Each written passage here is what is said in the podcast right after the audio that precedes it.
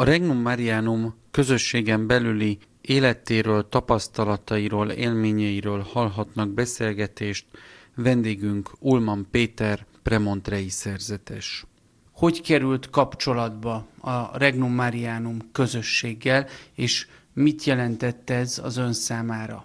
Nyolc éves voltam, kőbányai gyerek vagyok, és ott, ahol laktunk, a, egy erdélyi, illetve Temesváról menekült család lakott, és valahogy hogy az ő fiúk egyszer elkerült a Damian utca 50-be, amik akkor még ugye működő háza volt a, a Regnumnak, a Regnumi atyák voltak, és úgynevezett népek, tehát egy-egy korosztály, aki egy atyahoz tartozott, és csak azt kérdezte, hogy nincs kedved eljönni velem. Az érdekesség ebben a történetben az, hogy, hogy én akkor kis minisztráns voltam már kőbányai templomban, sőt az úgynevezett lengyel templomban, és ők pedig egy kicsit olyan távolabb álltak a, a vallástól, a kereszténységtől, de valamiért őt oda küldték, mondhatom, meghalt már Verseci Zoltánnak hívták, imponált nekem, ő atlétizált, elmentem vele, ő a későbbi a pacsírtákhoz tartozott, ez viszont nagyon fontos,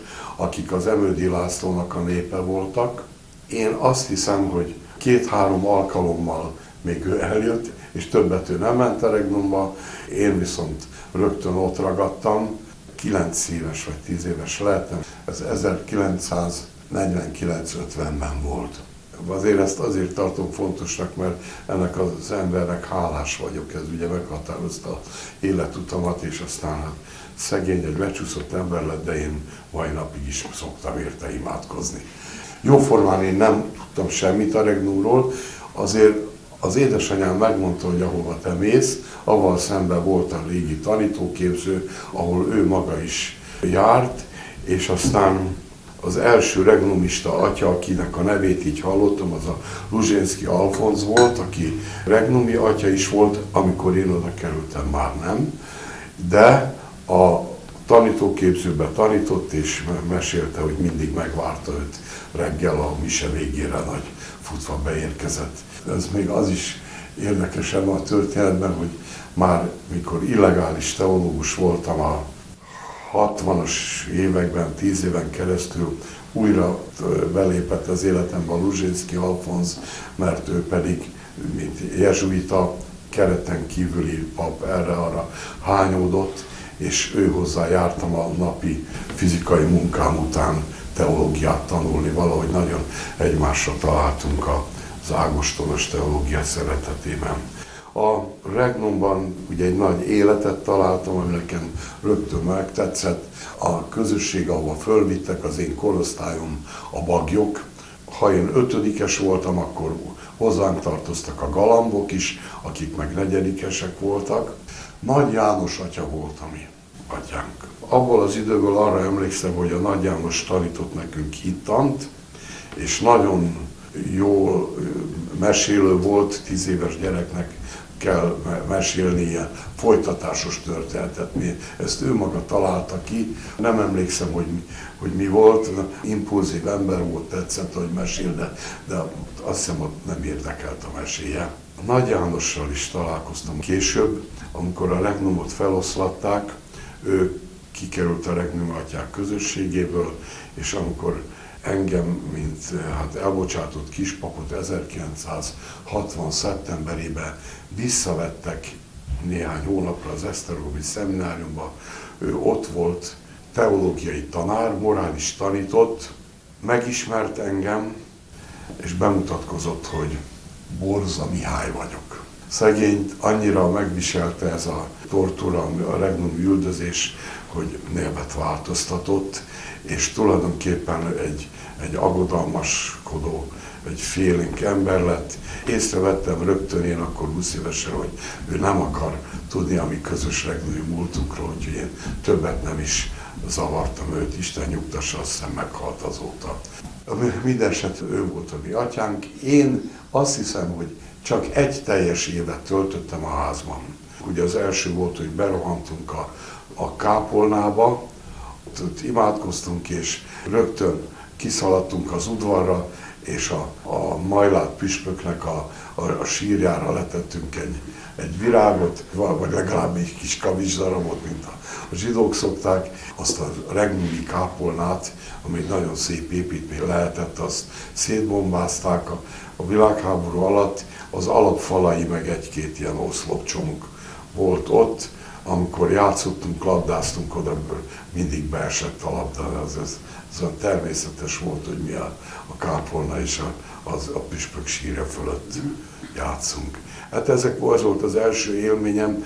Még meg kell mondjam, hogy ott hatalmas területen különféle labdajátékok voltak, amiben én mindig nagyon rossz voltam.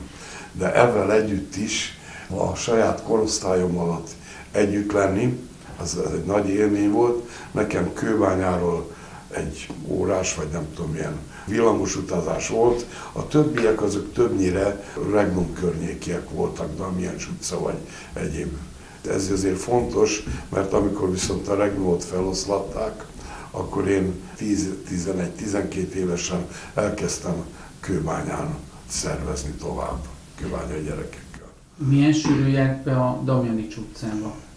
Minimum hetenként egyszer. Nyilván, hogyha volt valami egyéb rendkívüli esemény, akkor többször is, de úgy hívtuk, hogy gyűlés. Mentünk be a gyűlésre. De hát az valójában az volt, hogy volt egy fél óra hittam, fél óra mese, és aztán lent játék. A szüleim úgy hamar beleegyeztek az én önállóságomba, ugye több átszállással kellett menni, azt hiszem akkor a 23-as villamos ment ott el, és a Damian utcánál lassított, mindig ott leugrottunk róla, és mentünk, mert a megálló egy kicsit arrébb volt. Említette ezt, hogy egy év után Kőbányán saját maga kezdte el a fiatalokat szervezni. Hogy nézett ez ki a gyakorlatba, illetve kapott-e ehhez segítséget, vagy teljesen önállóan kellett ezt Hát ennek, ennek ugye előzménye az, hogy, hogy hogyan oszlatták fel a regnumi házat. Az élményem az, hogy gyerekként láttam, ahogy a templomot bontják, és a végén az alapjait robbantani kellett. Ezek már előjelek voltak. Én is részt vettem azon a szavaló versenyen, amelyiknek a végén bejelentették, hogy holnap reggelig ki kell üríteni a házat. És akkor talán egy Sík Sándor verset ott kellett szavalni, ez megmaradt bennem, az is megmaradt bennem, hogy ezen a utolsó alkalommal Tordi Géza, a színész, az egyel fölöttem, vagy kettővel fölöttem lévő csoportban volt, ők ott valamit előadtak a saját korosztályával, és akkor mondták, hogy gyerünk gyerekek, most kész, vége, holnap ne gyertek. Viszont azokban a napokban azért egy pontos eligazítást kaptunk, hogy a mi csoportunk hol és mikor fog találkozni. Ez az átmenet, ez, ez ugyanolyan jól meg volt szervezve, mint ahogy például a mi kispapi életünk, mikor a, a központi szemináriumból kitettek minket, 70-ünket, és egy, egy-két napon belül mindenkinek volt lakása.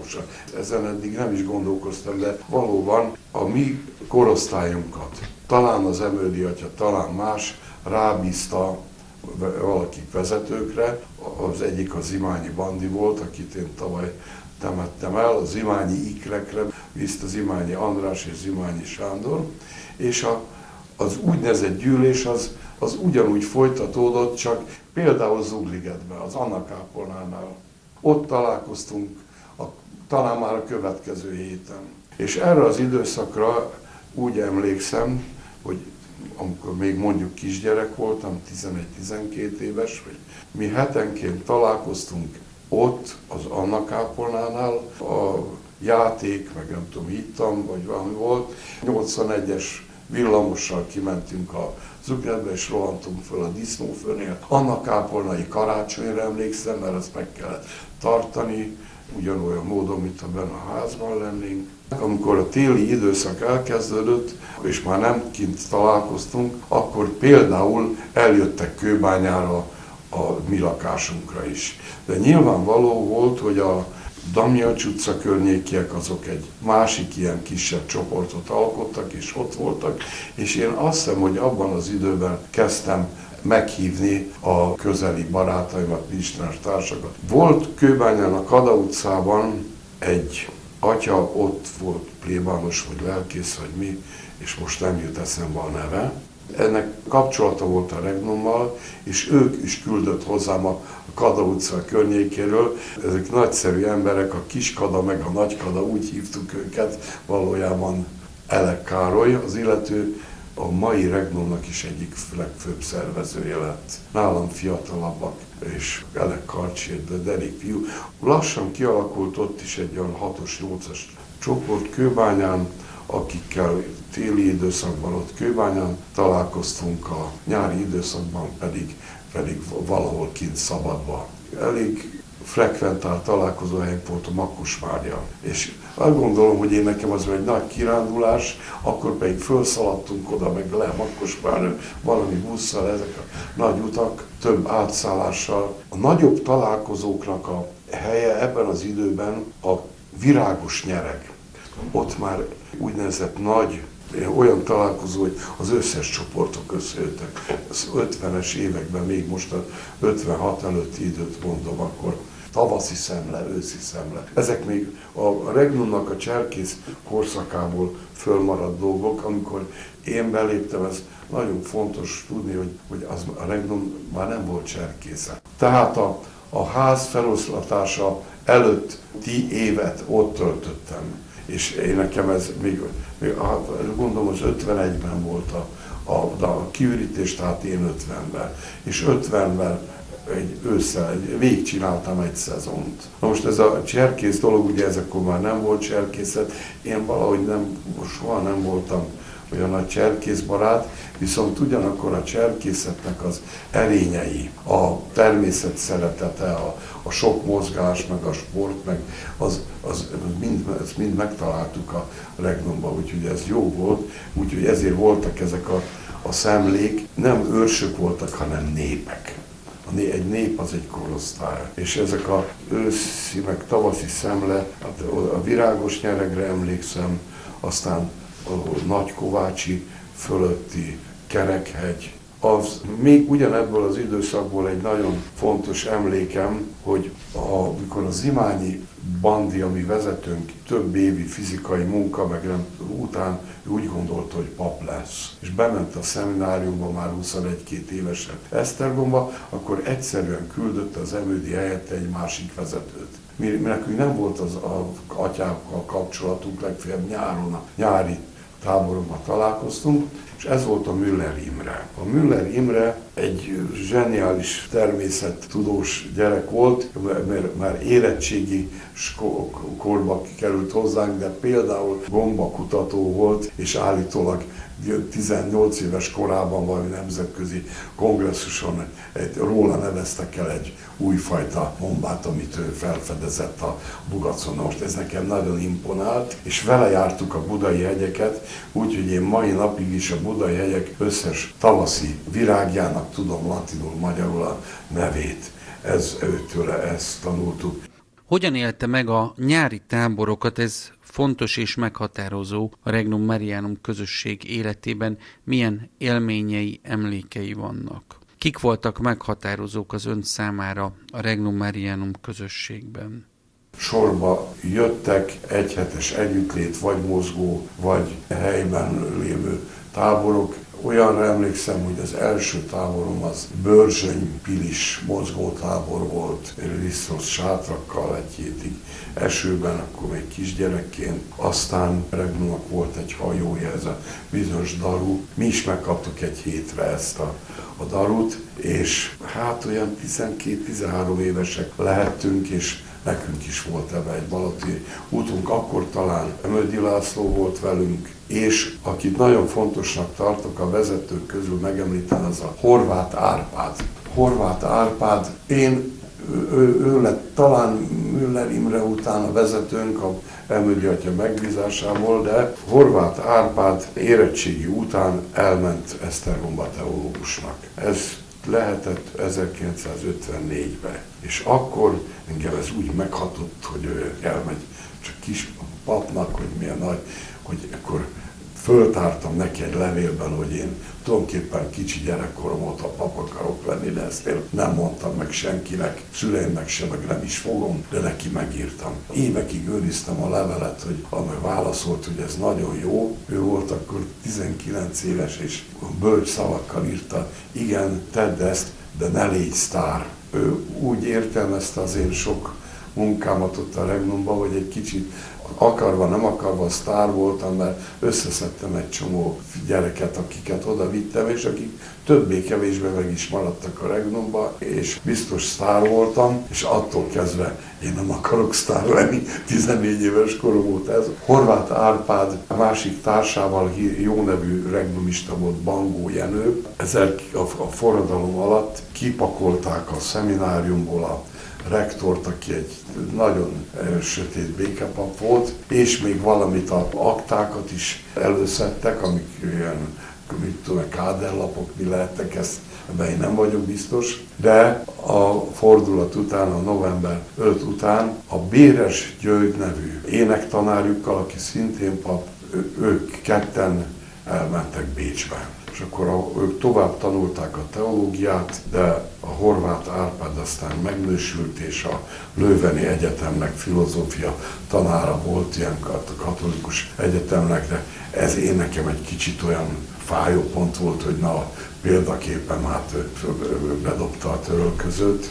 Két horvát Árpád volt, és a Regnumban voltak ilyen ragadványnevek, Hacsek ezt, hogy Hacsek, ezt még ő a pacsirtákhoz tartozott, az Árpád, ő az Emődi atya ugye egyik jobb keze volt, és ő volt a nagy Hacsek. Az a horvát Árpád, akik egy másfél vagy fél méterrel magasabb volt nála, az volt a kis hacsek, az az én generációm, velem egy idős, a népben volt, az gyerek volt, és, és ez meg kellett különböztetni őket, mert egy időben még együtt voltunk. Ez a horvát Árpád állítólag a rendszerváltozás után hazaköltözött, meg mit, és én nekem ezt nem mondták meg, szívesen találkoztam vele, mert egy ideig még leveleztünk. De hogyha ha neveket kell említenem, akik maradandó hatásuk volt az én életemre, ilyen regnumi vezetők, akiket az atyák küldtek hozzánk, az, az első ott az Imányi Mandi, a Müller Imre, és ez a Horváth Árpád. Először is azt mondanám, hogy ez, az egész olyan természetes volt. Szóval nem volt bennünk ilyen, ilyen indiános romantika, vagy valami, hogy, hogy jaj, most ez tilos, vagy mi. Ez, ez nekünk jó volt, és amennyire lehetett csináltuk. Ugyanakkor pont azokban az években nekünk az a világ az természetes volt, amelyikben egyszer csak 6 éves vagy 7 éves volt, megszűnt a cserkészet abban az iskolában, ahol én jártam, lett úttörő, ott fütyülünk rá, ha kell, megyünk, és ott az, az a folyamat, hogy nem tudom, hogy 19 éves voltam, hogy, hogy egyszer csak össze kellett gyűlni az iskolába, és kiosztották a Malenkov képeket, és kellett menni, fölvonulni, meggyászolni, meghalt a Stalin, éjjel Malenkov.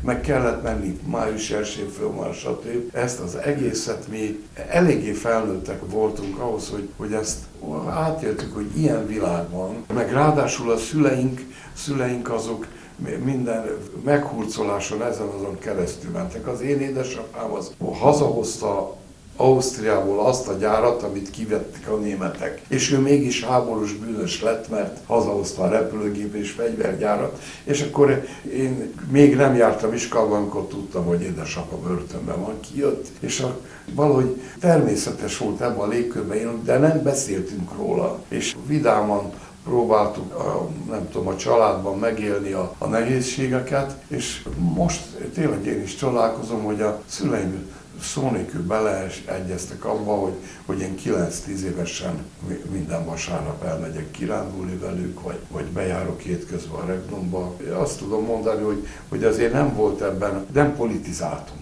hanem tudtuk, hogy mi van, és az mi rossz. Van, múltkor talált egy, egy képet az, a hugom, egy újságkivágatot, hogy minket elvittek az iskolából, a tervkölcsönjegyzés volt, és vagy békek, nem kell, akkor még csak tervkölcsön, és a gyerekek köszöntik a, azokat, akik tervkölcsönt jegyeztek, és akkor arra pontosan emlékeztem, hogy oda vittek egy bácsihoz minket, aki nem akart elvkölcsönt jegezni. És akkor én még olyan szolidaris voltam vele, vagy nem tudom mi, de nem lehetett, hogy mi beszéljünk vele, hát nem beszéltünk. Inkább az maradt meg velem, hogy viszont utána kaptunk a, a szakszervezeti irodába egy-egy fült szőlőt, meg valami vajas kenyeret. De, de hogy minket kihajtottak a, agitálni gyereket a tervkölcsönjegyzésre és nem egyszer volt ilyen. Ez része volt az életünknek, csak én talán különböző, más is, másként dolgozták fel. Valakik azt hitték, hogy ez jó, de mi, mi pontosan tudtuk, hogy ez nem jó. A Regnum Marianum közösségről, az ott szerzett élményeiről, emlékeiről hallhattak beszélgetést. Vendégünk Ulman Péter, premontrei szerzetes volt.